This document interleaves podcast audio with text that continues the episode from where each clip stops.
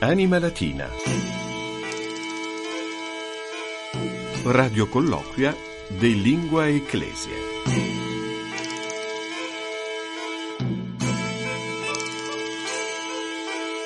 Stazio Radiofonica Vaticana, saluto vos omnes, ego sum Fabius Colagrande, placet mihi vobis, anc auditionem latine redditam prebere. Ben ritrovati a tutti, sono Fabio Colagrande, con piacere vi presento eh, questa nuova puntata della nostra trasmissione dedicata ai cultori della lingua ufficiale della Chiesa, Anima Latina, Radio Colloquio de Lingua Ecclesie, conversazioni radiofoniche sulla lingua della Chiesa che va in onda subito dopo il nostro notiziario in lingua latina Ebdomada Pape. Entrambi i programmi sono realizzati con la collaborazione indispensabile, ineludibile dell'ufficio Lettere Latine della Segreteria di Stato Vaticana. Saluto subito la collega che mi aiuta a condurre questa trasmissione, la co-conduttrice di Anima Latina, ben ritrovata a Maria Milvia Morciano. Ben ritrovato a te Fabio e ben ritrovati soprattutto ai nostri ascoltatori. E insieme a te accogliamo l'ospite della prima parte della puntata di oggi, la 135esima, Don Valdemar Turek che è il responsabile appunto dell'ufficio Lettere Latine perché sapete che ogni settimana viene a trovarci un redattore di questo ufficio. Oggi abbiamo il coordinatore responsabile il polacco Don Valdemaro. Da quanto tempo in Italia Don Valdemaro ormai? Dal 1987 e in segreteria di Stato dal 1991 eh, quindi ne ha viste ne ha viste in tutti questi anni e, e col vostro ufficio avete eh, creato testi latini ne avete tradotti tantissimi. A proposito del vostro lavoro, ovviamente tra pochissimo andremo a tradurre uno dei tweet, li chiamiamo ancora così, anche se oggi la terminologia sarebbe post, di Papa Francesco dal suo account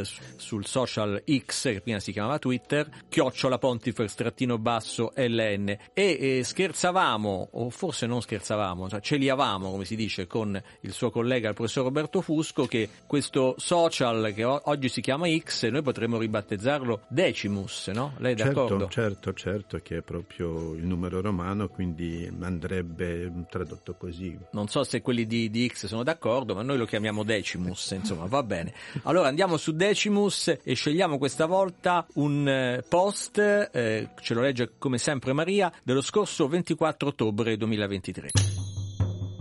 instanze ubique per orbem ex imo emergentes homines scilicet dediti qui mutuo se adiuvant et alterutrum comitantur rebus potestatis instare possunt hoc precamur fieri quod ad celi status discrimen pertinet. E qui abbiamo subito dopo il post eh, un account taggato, come si dice in gergo, cioè collegato a questo post, e poi un hashtag, cioè eh, un'indicazione di, un, di, una parola chiave collegata a questo post. Il tag è con l'account X di Caritas Internationalis e l'hashtag è Together We Belong, che è il nome di una campagna globale appunto della Caritas Internationalis eh, dedicata proprio all'ecologia integrale che è partita nel dicembre del 2021, va avanti per tre anni e Papa Francesco ricordava l'importanza di questa eh, campagna. Si parla appunto di crisi climatica, ma per trovare questo termine nel, nel post dobbiamo andare in fondo, no? Don Valdemaro, lo troviamo Celi Status. Eh, sì, possiamo dire che qui troviamo eh, diciamo un termine nuovo.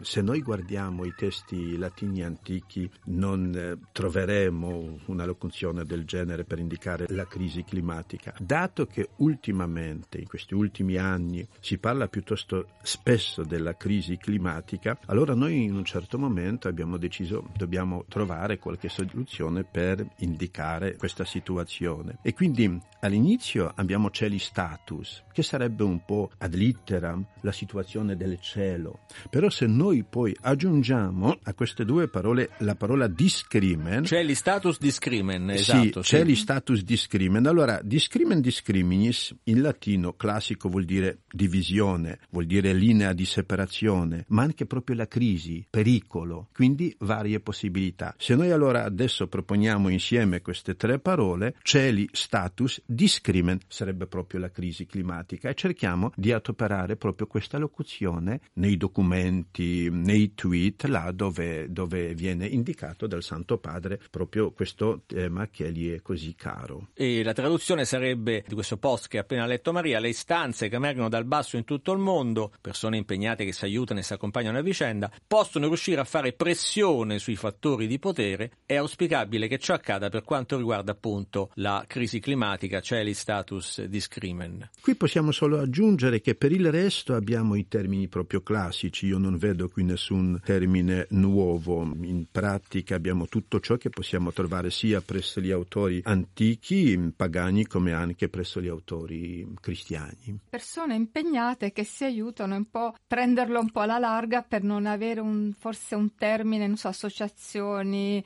gruppi particolari. Dato che in italiano eh, abbiamo questa parola persone, quindi qui homines è un termine generico mm. in latino, homines si dice de dediti, qui mutuo se adiuvant. È tutta la terminologia proprio classica che può indicare una qualsiasi iniziativa che riguarda un gruppo di persone e poi si spiega alla fine proprio della frase che qui si tratta di un'attività che riguarda la crisi climatica.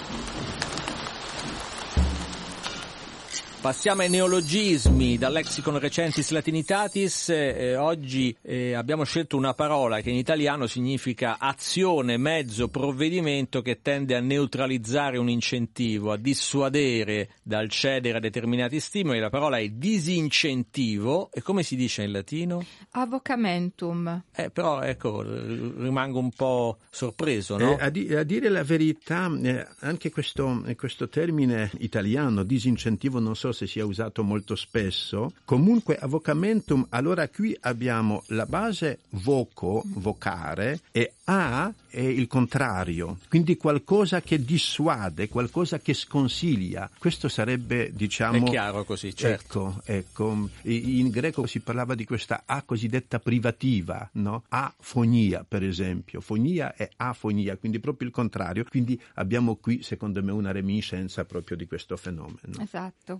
Poi altri sinonimi sono distraens, sì. quod dissuadet, che abbiamo, mm, e mm. poi quod abducit, mm-hmm. e questo un po' più specialistico, quod res economicas debilitat. È vero, perché c'è anche un significato economico, economico di, di disincentivo, no? Mm-hmm, sì, sì, sì, mm-hmm. sì. E disincentivi messi in atto, ad esempio, dal governo contro spese superflue o di lusso.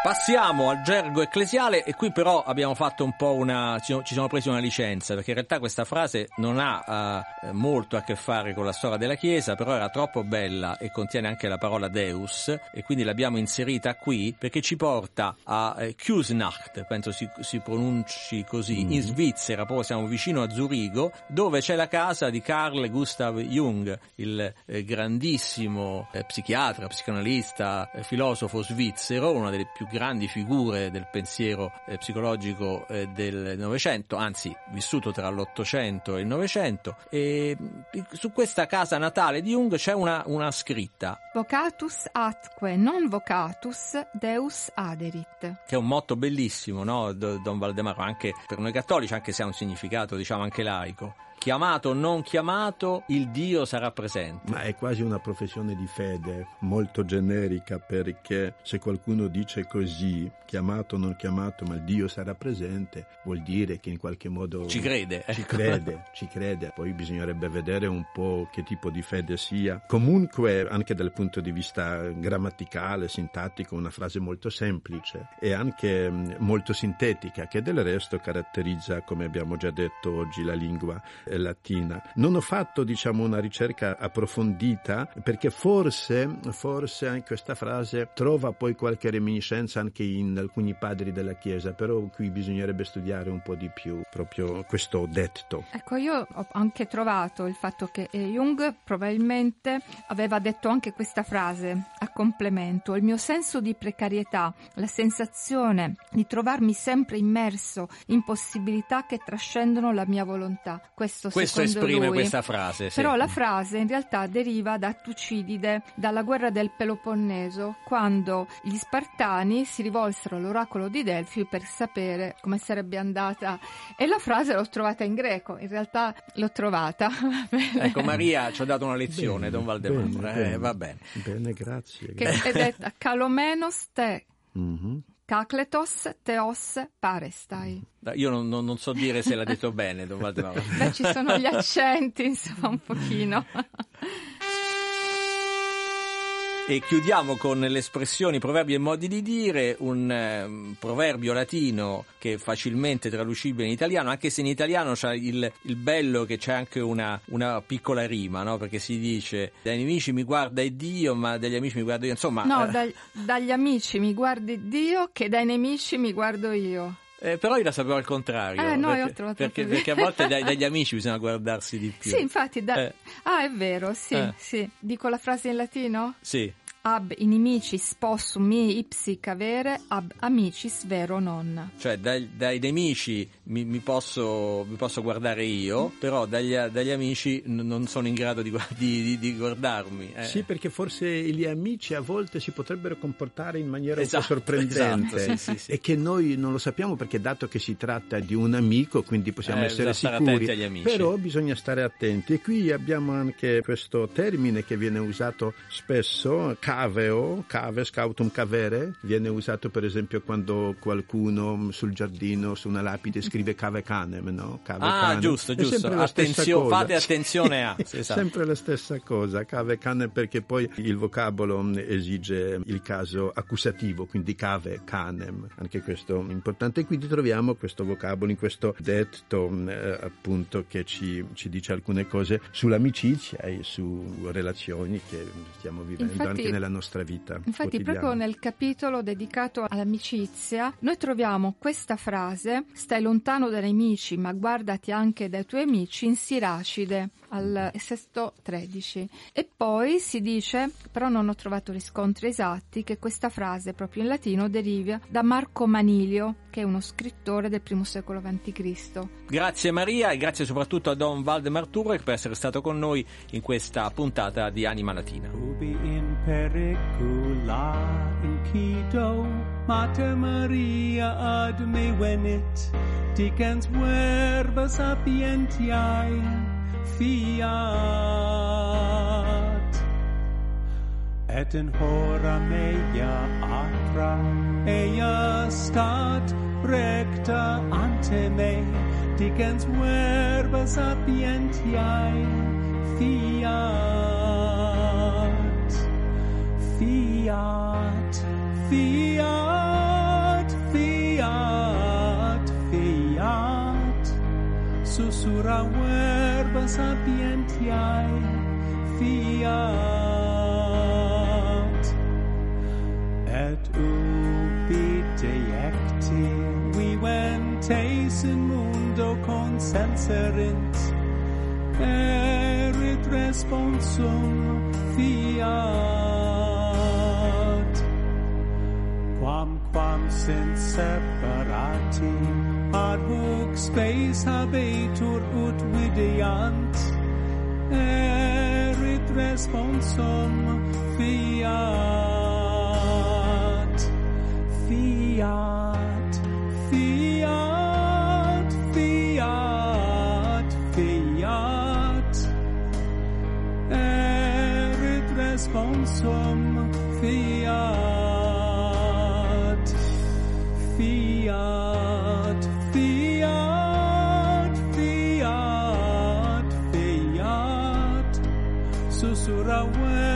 Verba sapientiae fiat.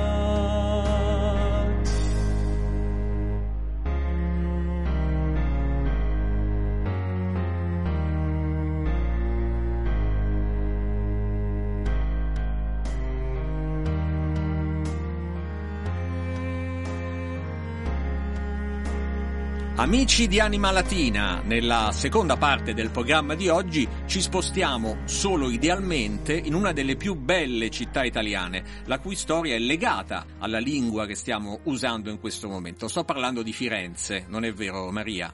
Sì, proprio infatti nel capoluogo toscano si sono svolte recentemente tre giornate di studi sul tema l'italiano, la Chiesa, le Chiese. Nell'ambito della Piazza delle Lingue, la manifestazione dedicata alla lingua italiana giunta quest'anno alla tredicesima edizione. E prendendo spunto da questa riflessione sul rapporto tra religione e lingua italiana, abbiamo pensato di allargare, essendo noi di anima latina, ovviamente dei latinisti, di allargare il discorso proprio alla lingua latina per approfondire la storia della convivenza proprio eh, tra la lingua latina e la lingua di Dante nella vita ecclesiale di ieri e di oggi. E per farlo abbiamo chiesto aiuto a uno dei maggiori storici della lingua italiana, il professore Claudio Marazzini, presidente onorario dell'Accademia della Crusca. Ben trovato, professore. Buongiorno, buongiorno. Grazie professore che ci parla dalla, dalla, sua Torino, infatti proprio queste tre giornate di cui abbiamo parlato erano organizzate dall'Accademia della Crusca e professore io partirei da una domanda che è stata un po' al centro anche dell'incontro che c'è stato recentemente nel capoluogo toscano. Si può dire che la Chiesa cattolica è stata ed è un ente che promuove la lingua italiana nel mondo? Forse non l'abbiamo mai vista da questo punto di vista, ma è così? Si può dire sì, senz'altro una grande verità, eh, anche se naturalmente la promozione della lingua italiana non è tra i compiti istituzionali del, della Chiesa. Questo è un compito probabilmente di altre del, dell'Accademia della Crusca o della Dante Alighieri, ma di fatto possiamo addirittura dire che oggi la più importante promozione internazionale dell'italiano è data proprio dalla Chiesa e dai pontefici che anche se non italiani usano spessissimo molto bene l'italiano eh, in Italia e all'estero soprattutto. E quindi quando la Chiesa ha iniziato a utilizzare la lingua volgare e perché?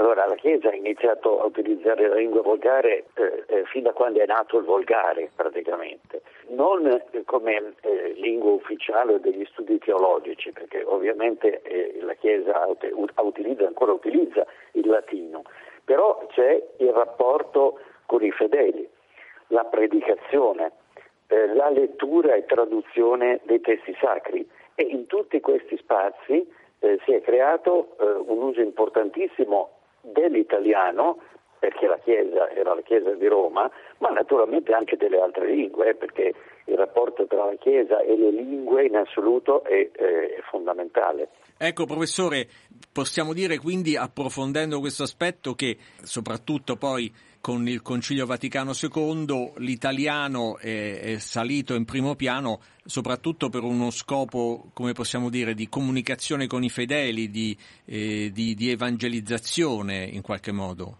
Beh, certamente. Eh, come dicevo, una cosa anche più antica, per esempio, eh, un grande predicatore del Cinquecento, Panigarola, che eh, fu autore di un bellissimo trattato sulla predicazione, parla, eh, era francescano, e dice che eh, al, nel Cinquecento i predicatori francescani venivano mandati apposta a Firenze per perfezionare eh, la loro lingua, la lingua della predicazione.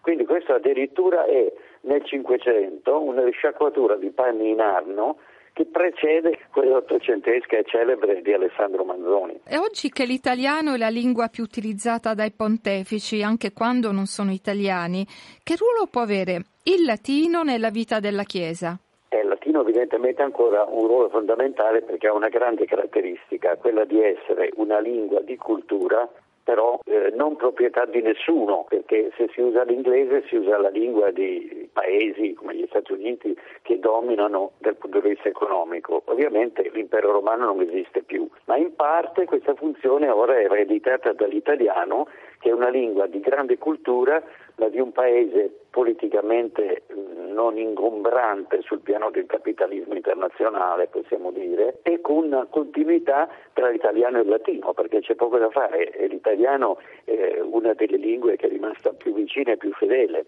al, alla lingua latina.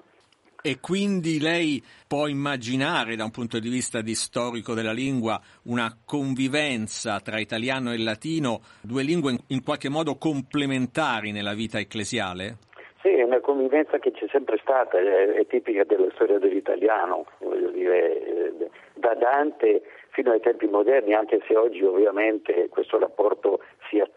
Nella Chiesa direi che è un, dato fondamentale, la Chiesa eh, utilizza a fondo eh, questo rapporto. Lo si vede anche in testi ecclesiastici che hanno il titolo in latino poi passano all'italiano, quindi c'è anche uno scorrimento continuo. E tra l'altro la Chiesa è cosciente del proprio uso dell'italiano. Eh, anni fa, eh, negli stati generali della lingua italiana, eh, fu invitato eh, un rappresentante del, della curia romana, Monsignor Rizzi, eh, che poi tra l'altro scrisse il suo intervento nelle pagine dell'Accademia della Crusca, in cui eh, dichiarò esplicitamente, dimostrò che la Chiesa era ben cosciente del ruolo che aveva l'italiano ormai nella curia e della promozione internazionale e anche teorizzò il tipo di italiano che volevano utilizzare, cioè un italiano non ricercato, non eccessivamente difficile, ma mai trasandato, cioè di livello elevato e colto. E nel, nel, sito della Crusca si trova ancora l'intervento di questo Monsignor Rizzi eh, che eh, spiega molto bene eh, il rapporto tra eh, la Chiesa di Roma, il Vaticano e la lingua italiana. Professore, recentemente ho letto un articolo che mi ha molto interessato ma anche divertito. Lei rispondeva a un comico, credo, eh, sul fatto appunto che l'italiano è la lingua dei poveri e lei ha risposto molto efficacemente. Ci può riassumere questa, questa discussione? Eh, dunque l'italiano sì, è la lingua dei poveri. Eh, nel senso che non è la lingua di un paese capitalista ingombrante, cioè, certamente oggi nessuno può pensare che l'inglese sia la lingua dei poveri perché è la lingua della finanza internazionale, quella con cui si trattano affari di miliardi e destini di popolazioni. Eh, dal punto di vista della lingua del, dei poveri possiamo dire, cioè di masse popolari che emergono anche alla storia politica e sociale, eh, bisogna dire che anche lo spagnolo ha un molto importante, anzi, dato che lo spagnolo è come numero di parlanti forse addirittura, se non alla pari, addirittura oltre al numero degli anglofoni nativi, eh, si può dire che la lingua dei poveri, contrapposta all'inglese come lingua dei ricchi, oggi è lo spagnolo ancora più che l'italiano. Io direi che l'italiano è la lingua di un paese che non è nemmeno tanto povero tutto sommato, ma è una lingua dei colti, ecco, perché ha questo legame che dicevamo prima con um, la lingua latina e con una grande storia culturale. Ed è curioso quindi che la lingua, la prima lingua dell'attuale pontefice che ha detto voglio una chiesa povera per i poveri sia proprio la lingua dei poveri, come dice lei, lo spagnolo. Eh, credo, che, credo, che, non sia un caso eh, e almeno una cosa possiamo dire, spagnolo e italiano sono lingue sorelle, eh? non dimentichiamo, perché come vicinanza al latino sono due lingue romanze e tra le, le, più, le più fedeli alla loro origine latina. Quindi è interessante, sì, questo trinomio in cui vediamo il latino della Chiesa lo spagnolo lingua di grandi massi popolari emergenti e l'italiano eh, una lingua tutto sommato con un numero limitato di parlanti, perché insomma 60 milioni di parlanti circa, più va bene un po' di emigrati all'estero eh, o il, il, Canton Ticino in Svizzera, però non fa grandi numeri tutto questo, però tuttavia fa eh, una grande tradizione culturale, no? perché, perché, l'italiano è una lingua nota in tutto il mondo per i valori culturali che ha portato, soprattutto in passato, nel Medioevo e nel Rinascimento. Ringraziamo moltissimo il professor Claudio Marazzini, storico della lingua italiana, presidente onorario dell'Accademia della Crusca, per essere stato ospite del nostro programma Anima Latina. Professore, eh, speriamo di risentirla presto. Grazie, grazie, pro- grazie mille. Grazie professore. Grazie, grazie,